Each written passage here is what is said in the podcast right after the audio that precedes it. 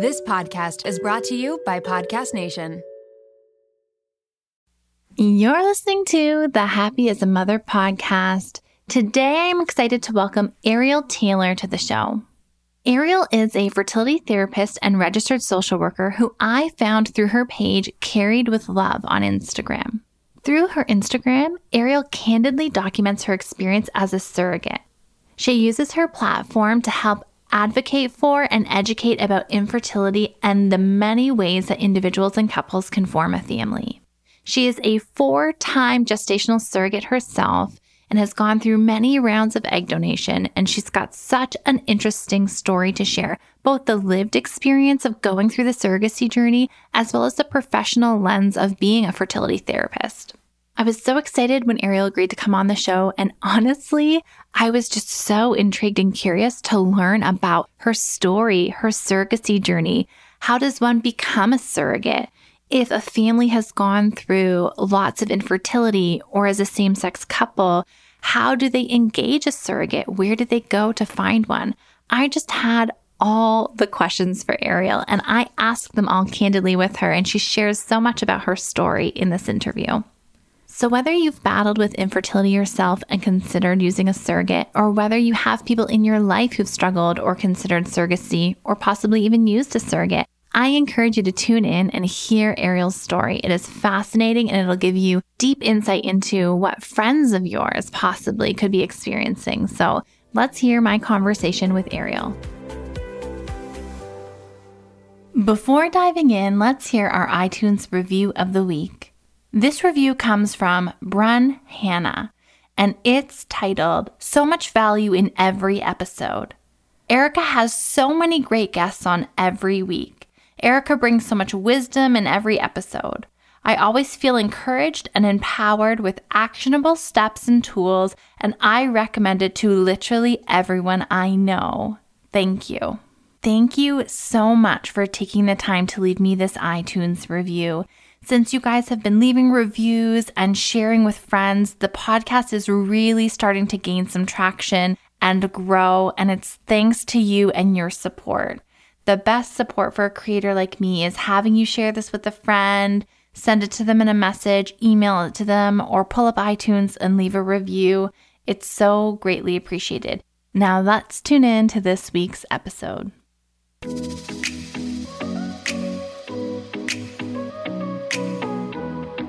Welcome to the Happy as a Mother podcast, where we are dedicated to helping you cope with the load of motherhood. I'm your host and registered psychotherapist, Erica Jossa. Let's work together in letting go of shame and guilt, accepting where we are in our journey, and moving towards becoming the women we want to be. We will hear from experts, learn practical tips, and listen in on honest conversations.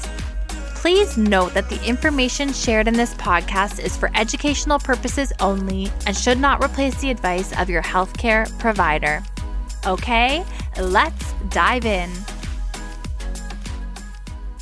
Ariel, thank you so much for taking the time to join us today. I have been like one of those background followers on your Instagram, you know, like the kind that just kind of like see things, but maybe don't interact so much. I don't know if that sounds creepy or not. Not creepy. Just there observing and like learning from you for so long. And I really appreciate you taking the time to be here with us today. Thank you so much. It is a pleasure to be here. I'm so excited to meet you, talk to you. I love everything that you're doing on your platform as well. And so it really is an honor just to be able to sit down and have this conversation.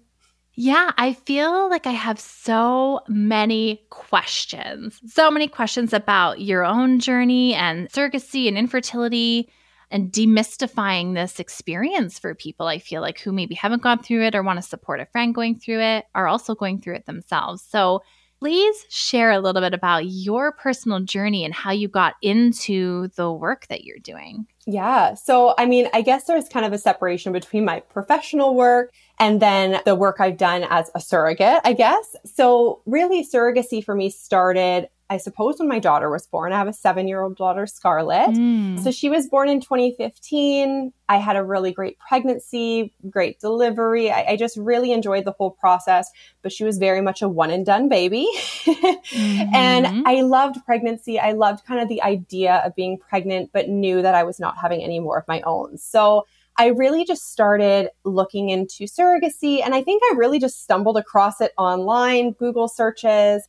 I did end up signing up with an agency and was matched with a family, and it all happened very quickly. Uh, I urge people now to do a little bit more research than I did in the beginning. Mm. Uh, it was a little bit overwhelming going into it, but yeah, I kind of just really wanted to be able to give somebody the feeling that I had when I had my daughter. You know, yeah, I love being a mom. I love my kid, and I just really wanted someone else to experience that. And it was heartbreaking for me to realize that that wasn't a reality for a lot of people, or that the, you know, ability to spontaneously conceive a child is not a reality for, you know, about fifteen percent of people. Mm. So I wanted to be able to kind of give back. And I, you know, I'll be the first to admit that I was very naive going into my first surrogacy, very naive. I don't think I really understood the depths of the infertility side of it and the intended parent side of surrogacy that is oftentimes a lot more heartbreaking and rooted in trauma and loss and, you know, that out of control feeling.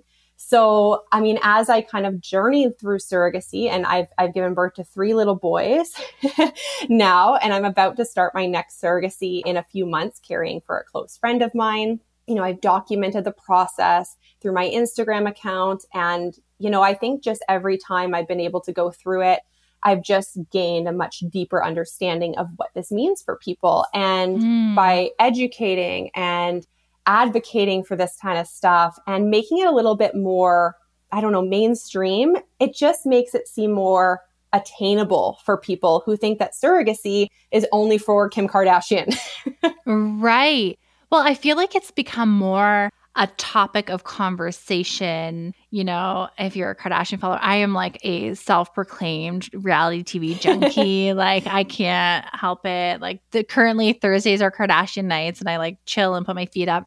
So like hearing like Chloe and, and Kim talk about this so openly, but it almost feels like it's it's definitely from like this place of privilege, and probably a lot from a place of convenience and, and other, who knows what really goes on in terms of why. But it is a little bit more of a conversation. When I think about surrogacy, I automatically link like all this fertility journey. So like you've got your experience, and I hated pregnancy. So I'm so blown away by the fact that you had this just like really altruistic like urge to give in this way to somebody is like amazing. And then I think about the couples who like their journeys and how they got to you. Like you said, it's full of trauma. It's full of probably like lots of losses and miscarriage. What makes people choose surrogacy usually?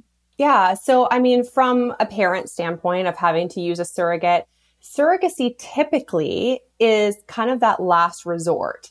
Most people don't automatically jump to, let's have a surrogate, right? Mm-hmm, mm-hmm. Oftentimes the journey for heterosexual couples, at least, right, to have a surrogate, it started with, we're not getting pregnant on our own. And then maybe we're doing treatments on ourselves, where maybe we're doing years of our own treatments. Maybe they're all failing. Maybe they were able to carry a pregnancy, but then needed a hysterectomy, which is, you know, it's something that does happen in I V F pregnancies because there's a little bit of higher risk in I V F pregnancies for that.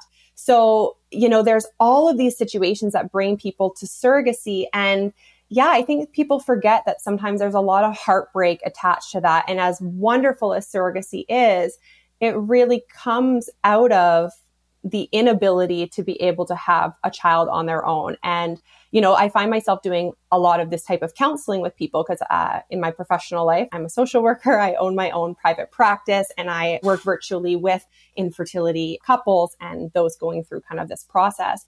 And I find that a lot of my clients going through this do come at this with loss. I mean, how do you feel close to your baby when somebody else is carrying it?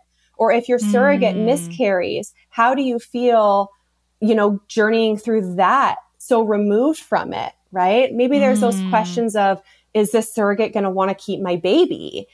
you know? So there's just so many things wrapped up in surrogacy from the intended parent standpoint. And yeah, many of them have gone through losses and their own failed treatments before getting to surrogacy. Mm-hmm. It's, of course, a little bit different for same-sex couples. I carried for two dads a few years ago.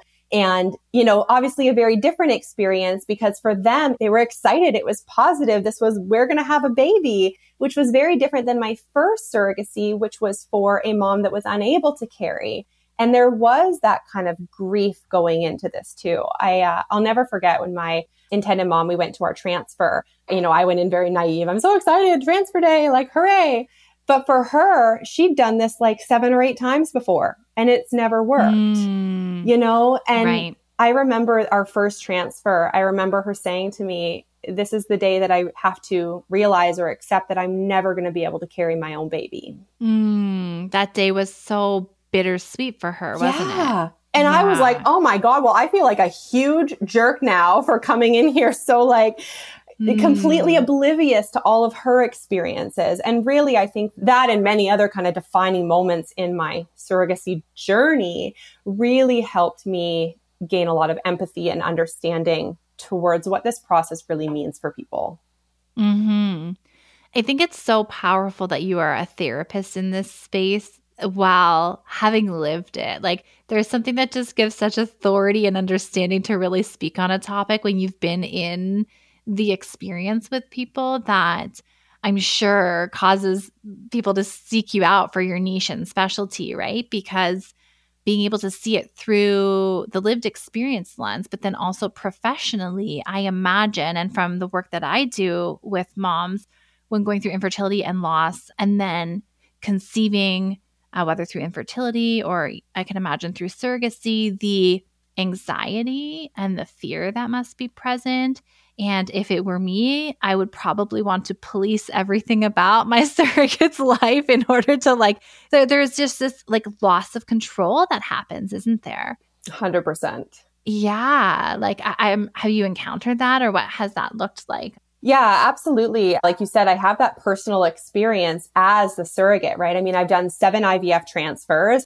My very first surrogacy, unfortunately, ended in a miscarriage at four months pregnant. Oh, wow. So, you know, I kind of did experience that loss and I've, I've given birth to three little boys. I've had a variety of different types of experiences and chemical pregnancies and failed transfers and, you know, all of this stuff. So I do have that very lived experience of going through all those treatments. Hmm. But you're right. At the same time, like, you know, I have six years of post-secondary under my belt and two degrees. And so much of my research for the last number of years has been around infertility and assisted reproduction and, you know, advocating for our laws to be more inclusive, because here in Canada, our laws are not, you know, as updated as they should be. And I don't think they're reflective of our like current climate of infertility and the way that we are continuing to police what women can and cannot do in a mm-hmm. surrogacy, right? That ties mm-hmm. into lots of things happening in the world. So, mm-hmm. you know, I think I've really encountered it from so many different angles. And I do think that is one of the reasons that I've resonated with so many people because, I, well, as you know, right,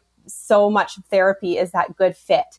And I think when people see me, they can decide like, yeah, that person's going to be a good fit, or maybe they won't, right? But I, I've had such good experiences. And, you know, from a professional standpoint, I've had a lot of success in my counseling. And I've been really proud of the work that I'm able to do. And I think it is because of that very interpersonal connection that I'm able to have and that therapeutic relationship that I understand what this feels like. And you don't have to go through it alone anymore. Mm-hmm. I feel like as we're chatting, there's probably two different types of people listening, or maybe three. How about let's say three?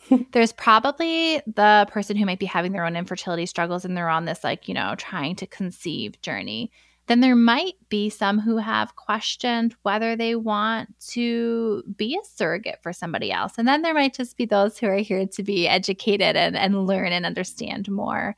So I feel like we can kind of cater this conversation in two directions. Like my curiosity leads me to how does one know they want to become a surrogate? Like how, like it's such a big decision because I think about you have your own daughter at that time and how pregnancy, I've had three children and I've been pregnant while having other children to parent. And so like, it's a real toll. It's a real big choice to make.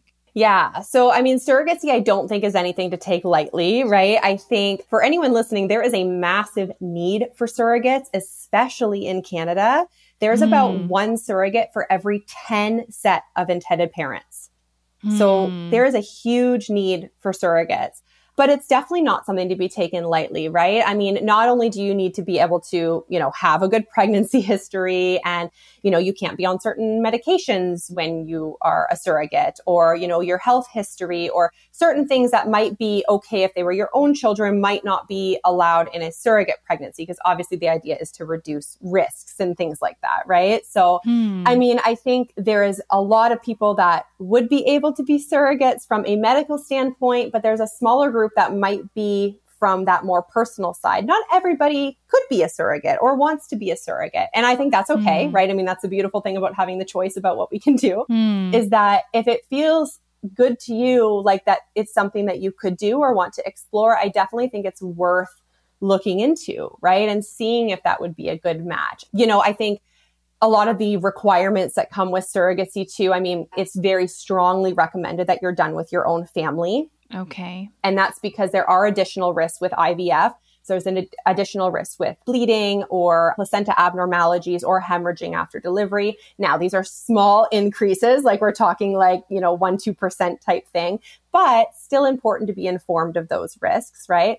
And with those risks come the possibility, small possibility, that you may not be able to carry another child afterwards. So mm. part of that kind of informed consent and something that I advocate so much for in this community is that people are really fully aware of all the risks and can make an informed decision with all of the information, you know? So mm-hmm. being done with their own family is really important, I think, you know, making sure that you have a supportive partner. That's very, very important and a requirement. Surrogates will not pass their psychological evaluations if their partners are not on board because it's a big commitment. You know, I have a wonderful partner who is so supportive and, you know, he's had to pick up a lot of slack during pregnancies, right? And I had C-sections. So that means postpartum is a lot more work for him too. And, you know, making sure that your partner is going to be okay, getting up and making all the kids lunches and getting everybody on the bus because you're throwing up or sick or on bed rest, mm-hmm. you know, it's all of these things to think about too. I'm making surrogacy sound very scary here, I think.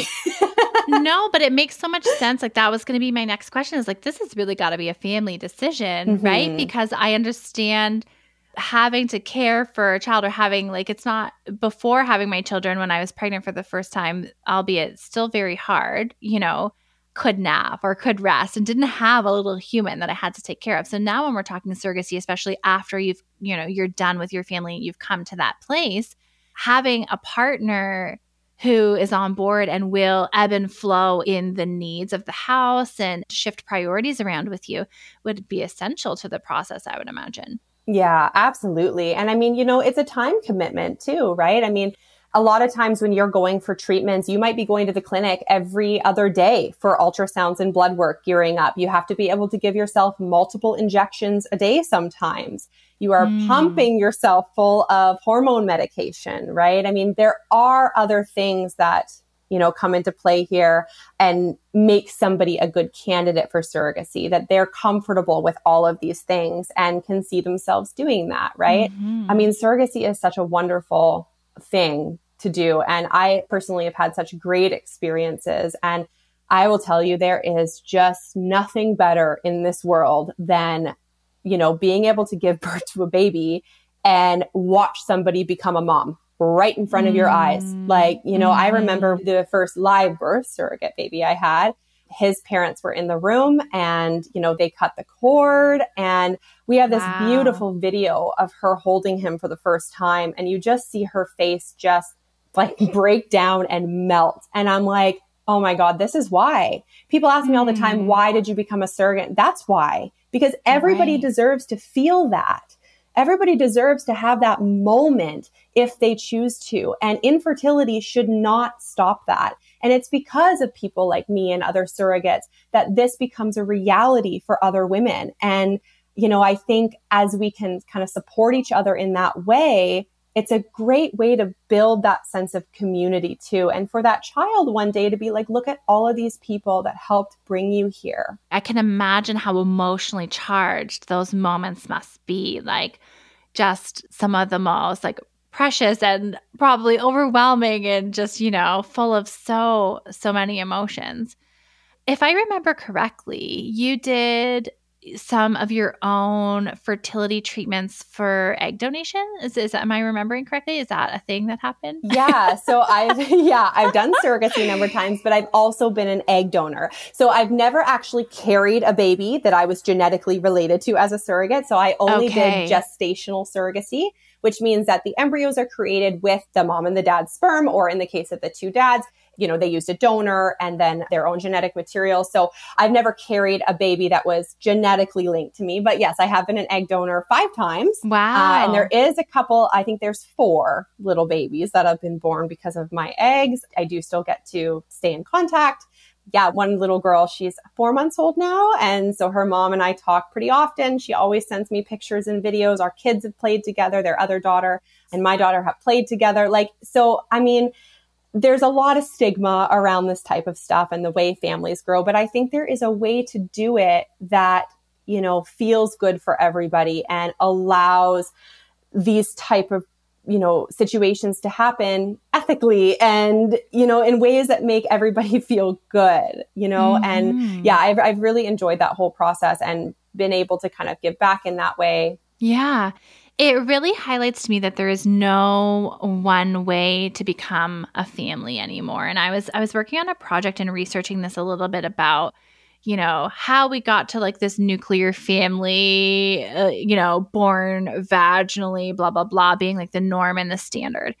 And then saw how like as science evolved and like as the first like I U I happened and then the first I V F happened successfully and the progresses in science that have happened in the fertility space over the past thirty, fifty years, you know, is completely mind-blowing and really something special when we think about how if we're struggling with infertility, like so many, like the families are that come to you who feel so strongly that they want to be parents, or like the two dad family or people who otherwise, you know, maybe wouldn't have had an option to have their own biological children or would have been adopting or things like that, to now be able to have these options. And I do think you said like it is kind of like stigmatized or taboo. Like I feel like this is not openly talked about.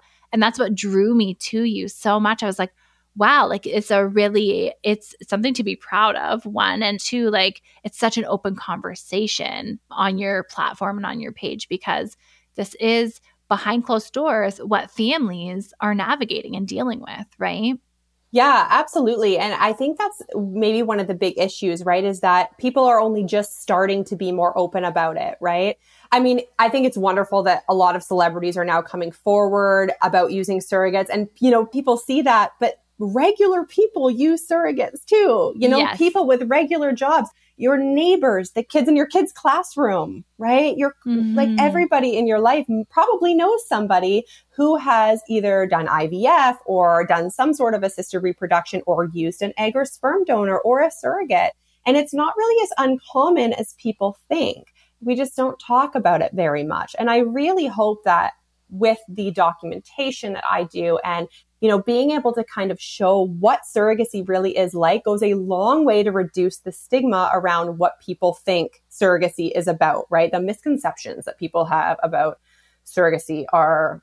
Oh, what are they? I'd love to know. What have been some things that you've heard? Like, oh, what are the myths gosh. or misconceptions? Well, like, I mean, there's some that are so ridiculous that you're like, there's no way you're being serious, right? Like, some people genuinely think that you actually just have sex with the dad and get pregnant and then oh carry their baby gosh. and give it to them. And that is a hundred percent not what happens. Gonna be a hard no from me. Hard pass. Not surrogacy. Yeah. So, you know, there's kind of that type of stuff. I think maybe there's a lot of misconceptions that the surrogate is giving up her own baby mm. or selling her baby. That is not the case, right? I mean, it's not my baby. It's their mm. baby. Their baby in their clinic, their embryos. I'm just growing them until I can give it back. And from your headspace, because I think about, oh my gosh, like the grief of handing this baby over, but like you've always known that it's not your baby. Like it's not something that, like I'm sure there's like a closeness that you must feel after that time. But from the get-go, your mindset is like, this is somebody else's baby, right?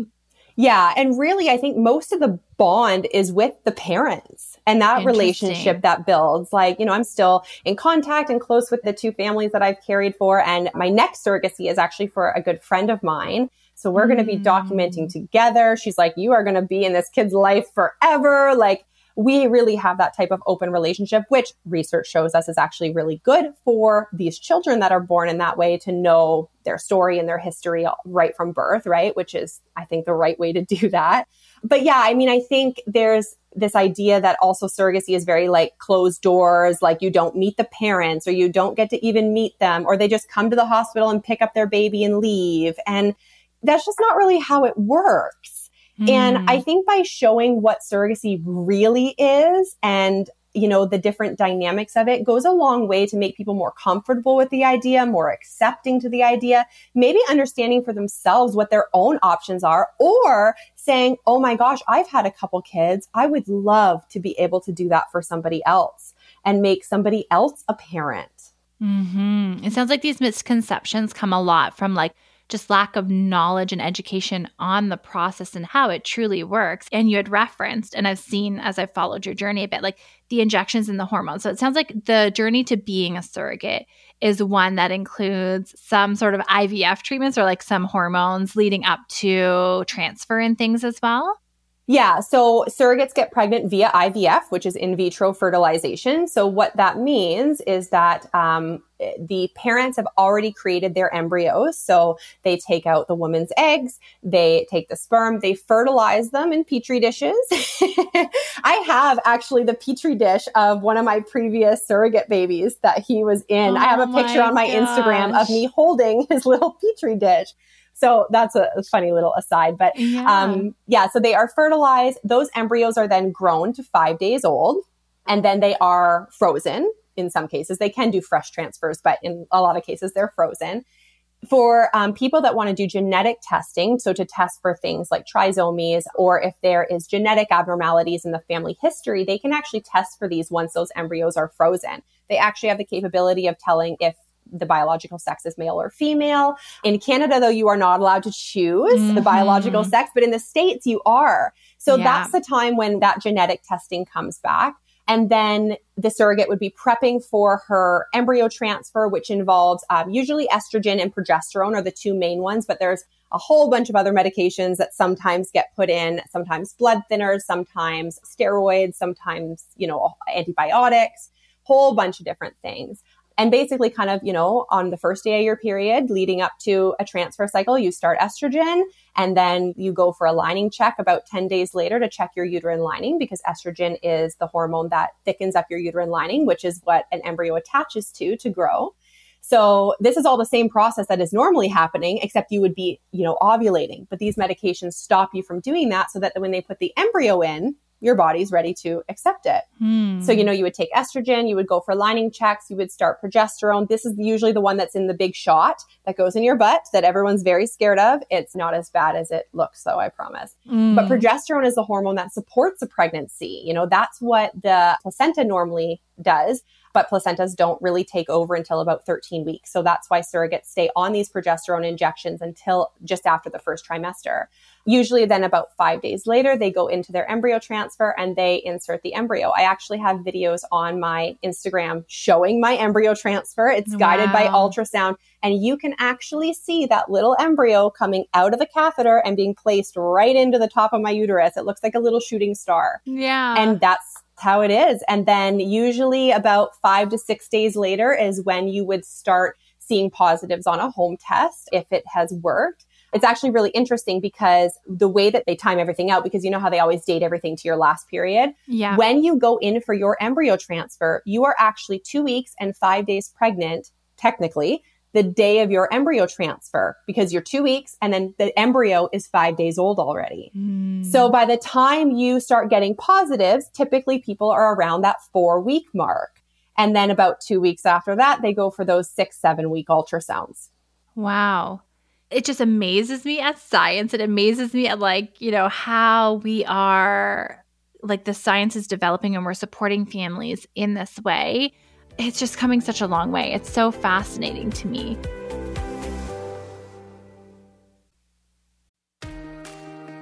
One of the most relentless mental loads is being the juggler of medical appointments. Researching doctors, reading reviews, making phone calls to book appointments, it's a lot of stress when you're already juggling so much invisible labor. That's what makes ZocDoc great for moms. ZocDoc is a free app and website where you can search and compare hundreds of types of highly rated in-network doctors, including mental health providers, and instantly book appointments with them online. ZocDoc has doctors of all specialties, including therapists, psychiatrists, and psychologists, with verified patient reviews so you can make sure they check all your boxes.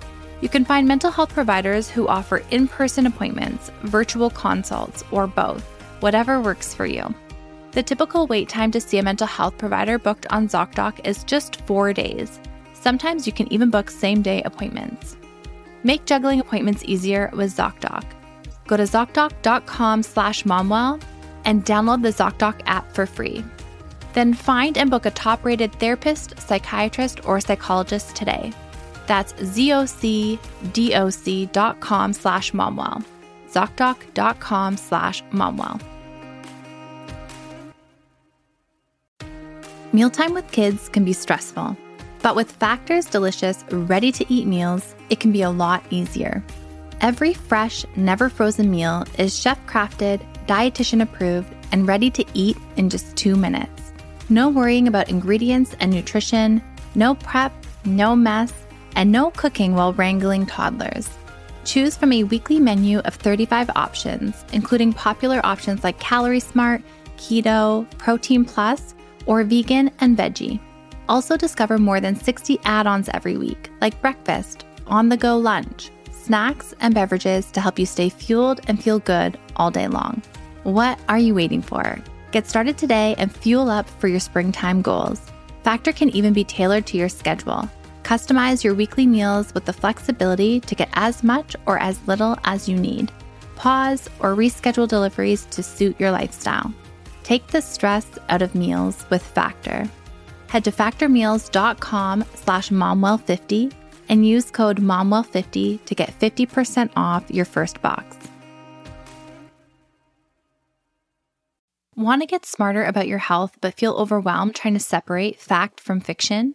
We hear a lot about gut health, microbiomes, and other nutrition topics, but taking the time to research these is exhausting, and there's a lot of misinformation out there. The Zoe Science and Nutrition podcast makes it so much easier to get the information you need. With the help of world-leading scientists, the podcast gives you research-based information so you can make informed choices for yourself without pressure and guilt. People are loving Zoe Science and Nutrition. Listener Stephanie's Apple review says the Zoe Science and Nutrition podcast is a life-changing, science-based, myth-busting podcast. That's a must-listen for anyone who eats food and wants to understand how it affects their body. With the Zoe Science and Nutrition podcast, you can join Stephanie and millions of others accessing quality information about their health. Find it wherever you listen to podcasts.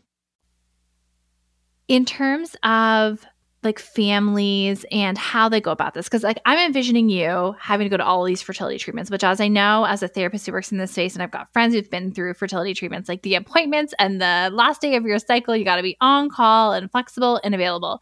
So from that perspective, this might be a weird or naive question, but I would imagine there's a cost of your time for that. Like you are taking away time from like your practice or your life. Is there like, what is the arrangement? How do families acquire a surrogate and are they paid? Like, I'm not sure how that works. Yeah. So this is a great question and I'm happy you asked it because it's one of the things that I'm really lobbying for in our law changes, because currently in Canada, surrogates are not allowed to be compensated. We can what? only be... Oh yeah. my gosh. That, I, I like, I just think about the appointments alone before the pregnancy even happens, like of your yeah. time. So yeah. we can be reimbursed our expenses up to a cap for uh, typically that's around twenty-five thousand dollars for the entire pregnancy. Okay. Mm. Now, beforehand, there is, you can kind of submit your kilometers type thing. You know, there is kind of those reimbursable expenses. But I think one of the biggest issues with, you know, the Assisted Human Reproduction Act, which is what governs all of this in Canada, is that the law was originally designed, like, you know, forty years ago, so that it wouldn't be exploitive of women, because it was assumed that the only people who would want to be a surrogate are people who are poor, uneducated, low socioeconomic status, women of color, marginalized populations. And it wasn't even thought that like people would just want to do this, you know? Mm. So they put in these rules that, well, you can't pay a surrogate, otherwise they'll just do it for the money. I see. But the problem with that, I think, is that it's kind of created this environment where now all these kind of white men in parliament are deciding what is and isn't a reimbursable pregnancy expense. And is gravel a pregnancy expense, or is it just part of life? Or if I'm really tired from the hormones and need to take a day off, is that actually a pregnancy expense? And who's deciding that? And the issue is that it's not really overseen.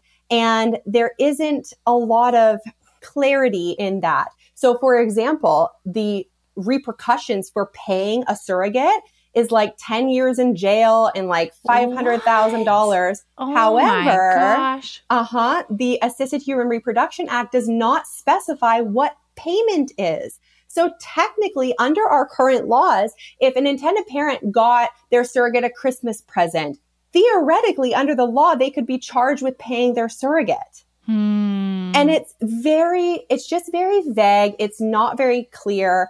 I personally believe that surrogates should be compensated. And I know not everybody agrees with that stance. And I will be perfectly honest here. I think that a lot of American surrogates see Canadians and don't like the way it's done here because, you know, it's altruistic, but I mean, there is money involved. We're being reimbursed expenses, right? But I think the idea is that, oh, like Canadian surrogates are so much better than American surrogates because they do it for free. And I want to say very, very clearly that I think regardless if you are being fairly compensated for your time and effort, or you are doing it altruistically, I do not think that matters. I think you are still doing a great thing. I think that women should be compensated for their time. You know, like I look at myself, I'm a professional, I have a job, I have a family, I run a whole business and brand, and I believe that my time is valuable. Mm-hmm. I think that, you know, what I go through in a pregnancy and everything that I've had to do is worth something. I do think that is worth a monetary value. And it's not about paying for a baby. It's about compensating a woman for the time and effort she you know, she put into this that she deserves. And that's mm. the way it's done in the States. You know, surrogates in the States are paid, compensated, generally like between thirty and forty thousand. That's another thing. People think surrogates make hundreds of thousands of dollars. They do not. Even mm. surrogates that can be paid are only paid. Yeah. thirty-five to forty is probably average right now. Whereas in Canada, we can be reimbursed about twenty-five to thirty. So it's really very similar. The only difference is that I have to have a receipt for every single penny of expenses that I have. I have mm. to keep those receipts. If I was ever audited, I have to have proof of every single pregnancy expense, track every single kilometer. I got to go get blood work. How many kilometers was it from my front door to that clinic?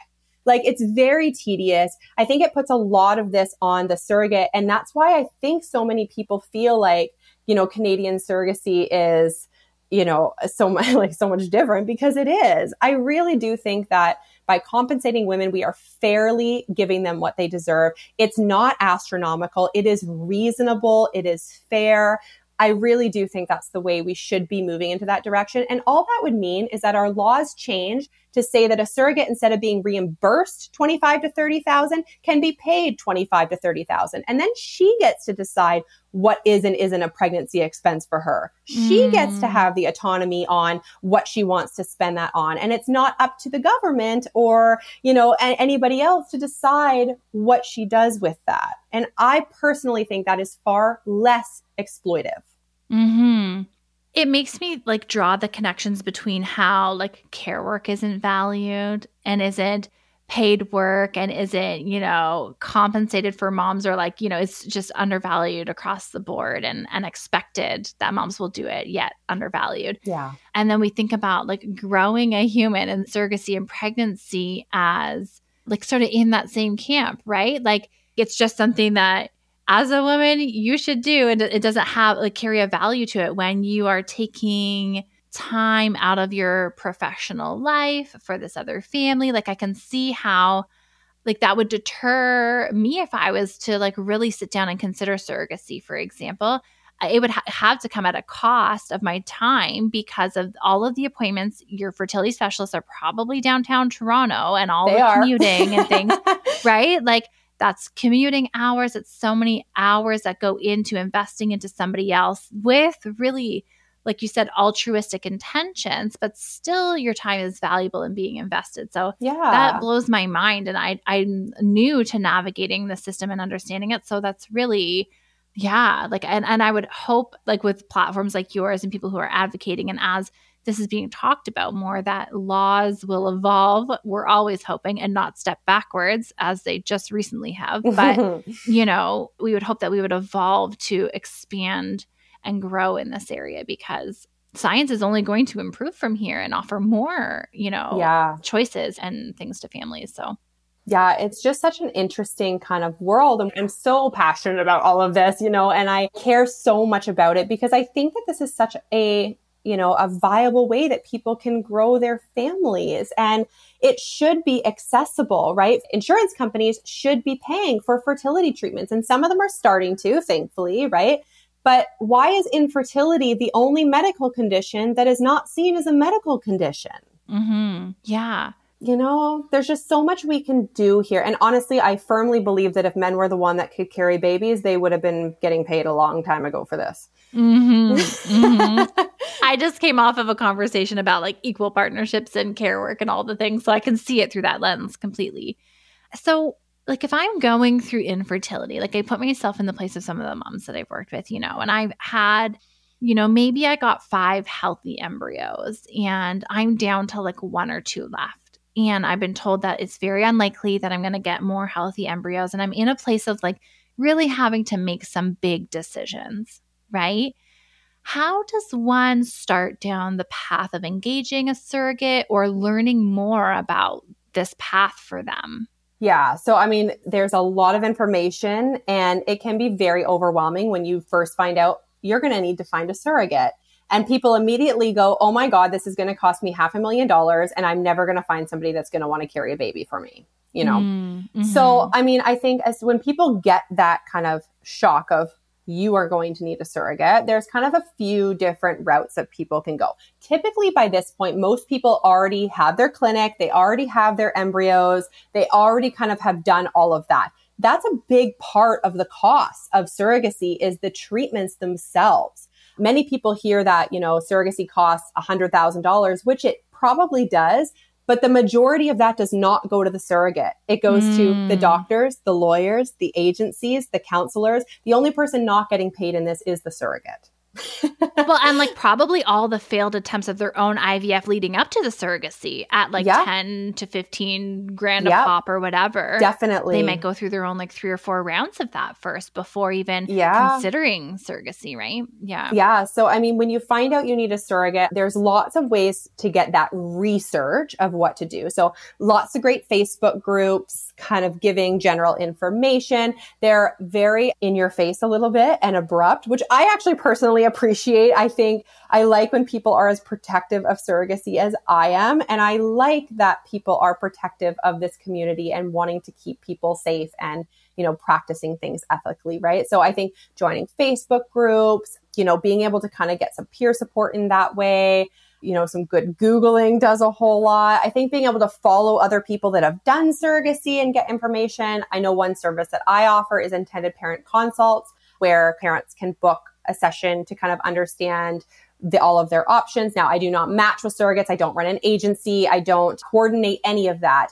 but I can help people understand based on exactly where they live. Here's the laws in your state or province. Here's fertility clinics in your area. Here's different agencies that you can use. Here's how you would match independently, because not everybody goes through an agency. I matched independently for my surrogacy now.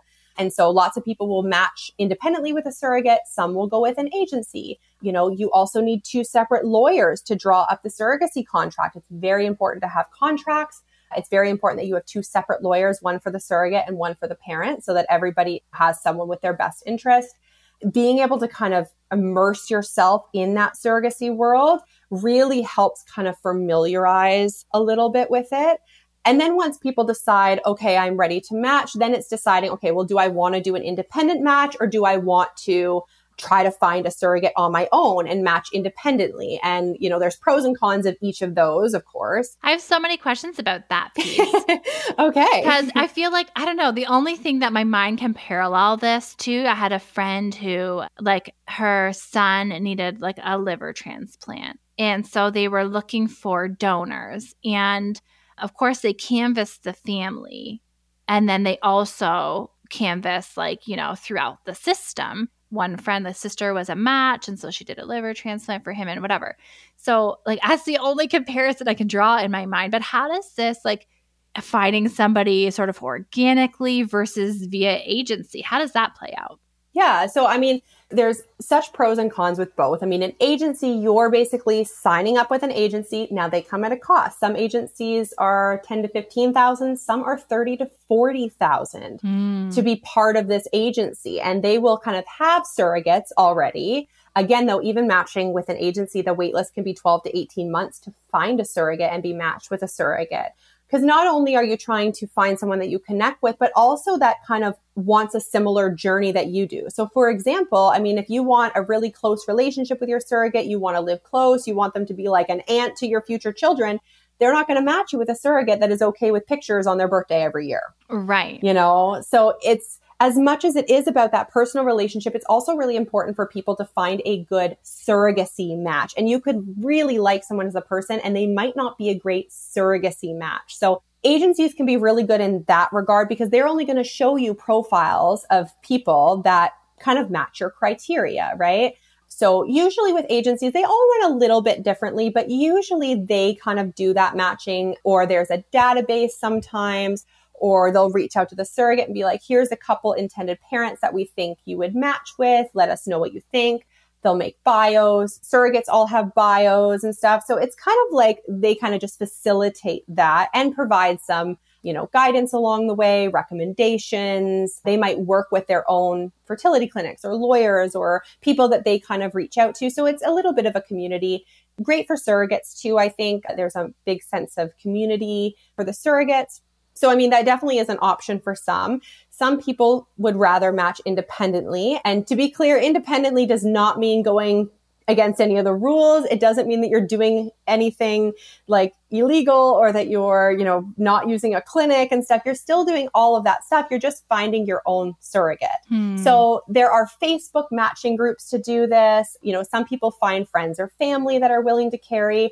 You know, I know some intended parents that were very public on Instagram, and they matched through that way and kind of sharing their story, and we're looking for a surrogate. And so there's that. There's also, um, you know, a brand new company that just opening called Noto Health. Mm. And uh, they're actually an independent service where intended parents can basically pay to be part of this database. Surrogates can sign up.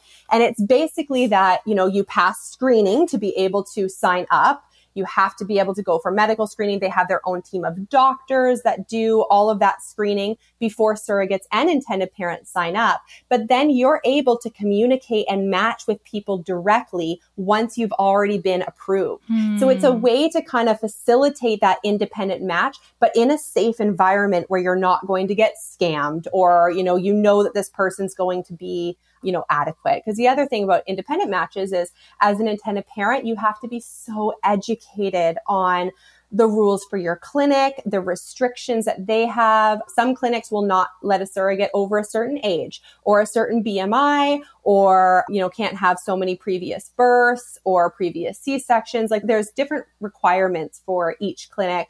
and each country, right? There's differences between Canada and the States as well. So, I mean, you have to do a lot more legwork as an independent intended parent, mm. but that might be worth it, right? If you're that type of personality that can really stay on top of that, and it might save you forty thousand dollars in agency fees. So, I mean, there's lots of different options starting, ways to match safely, which is part of the reason that I really like that company, because a lot of intended parents have gotten scammed or mm. met someone on Facebook that was not who they said they were. And, you know, I think part of reducing that stigma is giving those avenues and those resources for people to match safely and have that autonomy to still do an independent match, but then know that they're going to be taken care of as well, right? And that this is reputable. People are screened, all that kind of stuff. Mm-hmm. Yeah, I never thought about like the fraudulent piece, but when we get into anything that is sort of stigmatized or not talked about, or the laws around it are still, I don't know, debatable,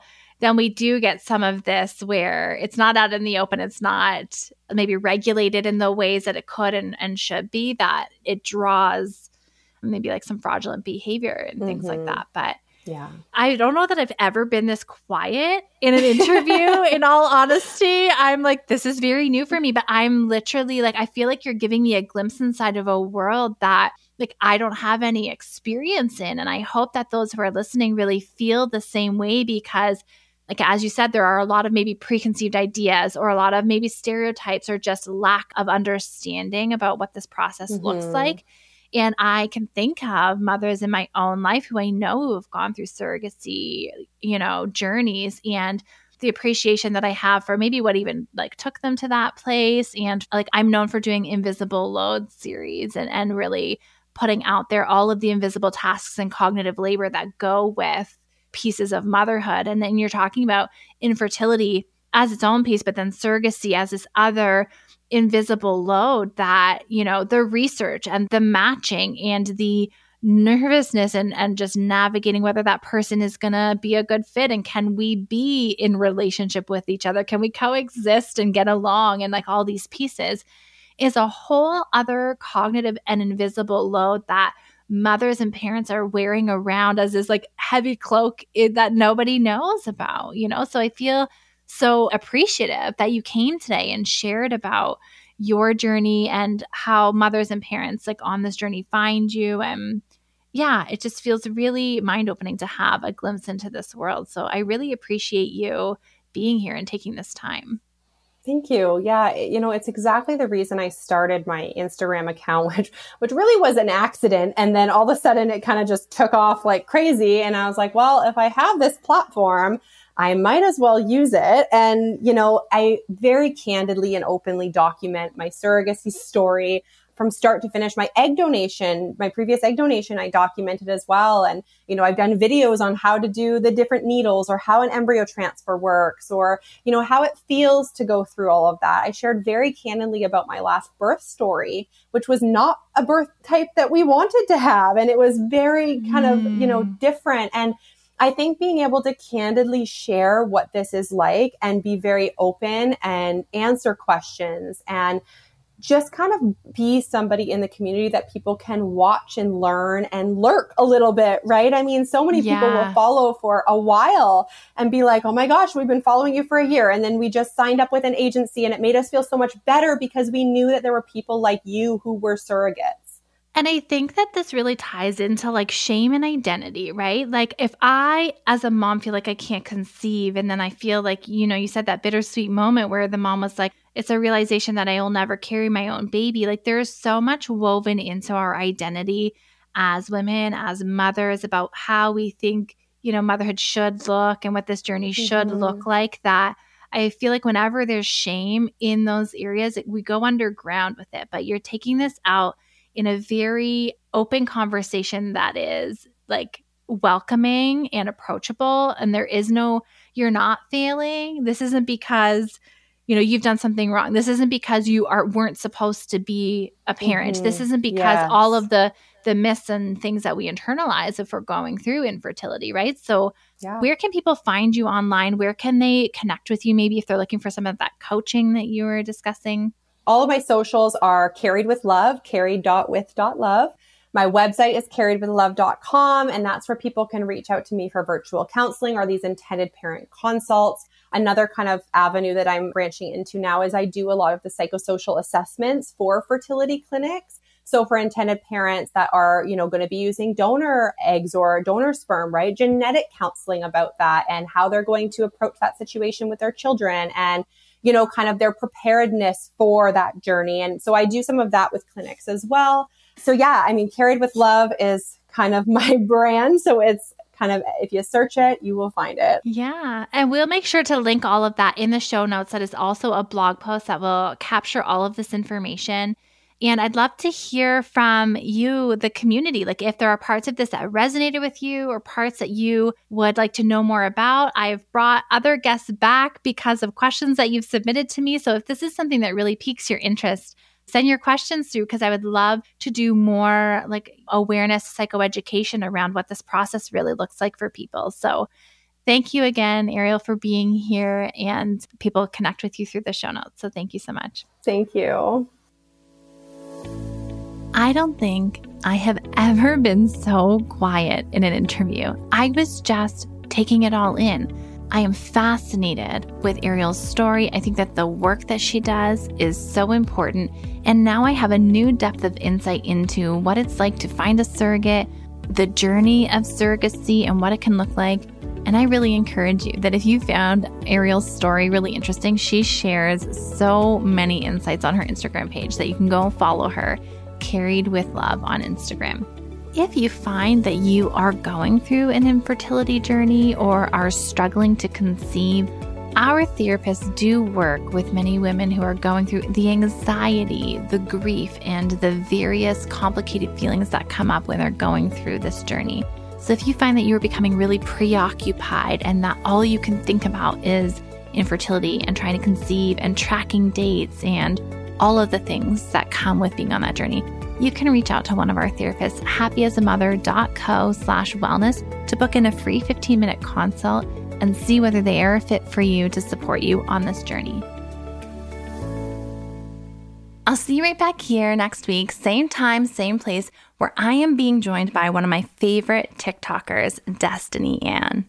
Chances are, if you are on the mom side of TikTok, you've probably come across one of Destiny Anne's videos. She's got one point five million followers on TikTok, and she is joining us to talk all things gentle and empowered parenting. I'll see you back here next week. I can't even begin to tell you how happy and honored I am that you choose to spend your time here with me each week. If you're looking for the resources and things that were discussed in today's show, you can find them in the show notes, which is linked in the episode description.